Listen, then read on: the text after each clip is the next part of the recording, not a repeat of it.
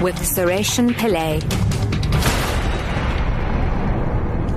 10 o'clock, good morning. Former Constitutional Court Judge Albie Sachs says the High Court ruling on the Omar al Bashir matter should be seen as a sign of how the application of the Constitution is entrenched. Sachs spoke to SABC News after a debate on democracy and the rule of law that was hosted by the Center for Conflict Resolution in Cape Town. Mercedes Besant reports. Justice Albie Sachs says as a former judge, he cannot respond about the outcome of the court decision, but says the court ruling was constitutionally significant for South Africa's democracy. And it was based on the Constitution, and the government is responding in terms of the Constitution as it thinks fit. So this is extremely meaningful. How many countries in the world could there even have been an application for the rest in a matter like that and a decision given? Sachs believes that constitutional democracy in the country is firmly safeguarded. Up to 24% of young people between the ages of 13 and 17 suffer from mental health conditions. The National Youth at Risk Survey has revealed that the mental health conditions include depression and general anxiety disorder. Due to the stigma still attached to mental health problems, very few get the medical and psychiatric attention and treatment they need.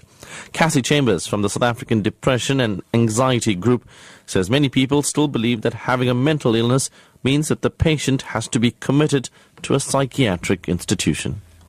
9.5% of all teen deaths are due to suicide. Nearly one in five teenagers in this country has attempted suicide that needed medical treatment. That's a lot of teenagers who feel so overwhelmed by their problems that the only way to end them is to end their life. You know, with, with mental illness, there's so much stigma. People with a mental illness like depression, anxiety, or even bipolar, or they're often seen as weak, uh, less of a person, and that's not the case. The West, the Cape Town Weather Office says the current cold front moving across the Western Cape will clear by tomorrow. Steady rain has been falling across large parts of the province overnight. Forecaster Kate Turner.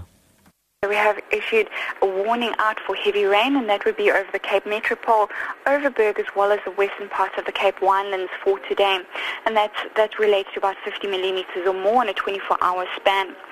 Also, another watch that we have issued is for gale force southwesterly to westerly winds between Hermanus and Plettenberg Bay. By tomorrow, it should become cloudy to partly cloudy conditions. And finally, the militant group Al Qaeda has confirmed that the leader of its offshoot in the Arabian Peninsula, Nasser al Wahishi, has been killed in a suspected U.S. drone strike in Yemen. His death was announced by the group in an online video. He was seen as Al Qaeda's second in command and was a former private secretary to Osama bin Laden. It is the biggest strike on Al Qaeda since bin Laden's death in Pakistan in 2011. The Pentagon said it would not comment. The BBC's Mike Saunders reports. Details in the video are sparse, but Yemeni officials had earlier said that Nasser al-Wuhaishi was killed last Friday in the southern port city of Mukalla. His group, Al-Qaeda in the Arabian Peninsula, is considered by Washington to be the most dangerous of the Al-Qaeda branches. It has been blamed for several plots against American targets, including an attempt in 2010 to blow up cargo planes in mid-air over a U.S. city, most probably Chicago.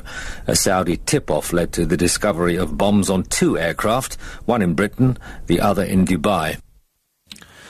Top story at 10 o'clock. Former Constitutional Court Judge Albie Sachs says the High Court ruling on the Omar al Bashir matter should be seen as a sign of how the application of the Constitution is entrenched. I'm Suresh Pillay. I'll be back at 11 o'clock.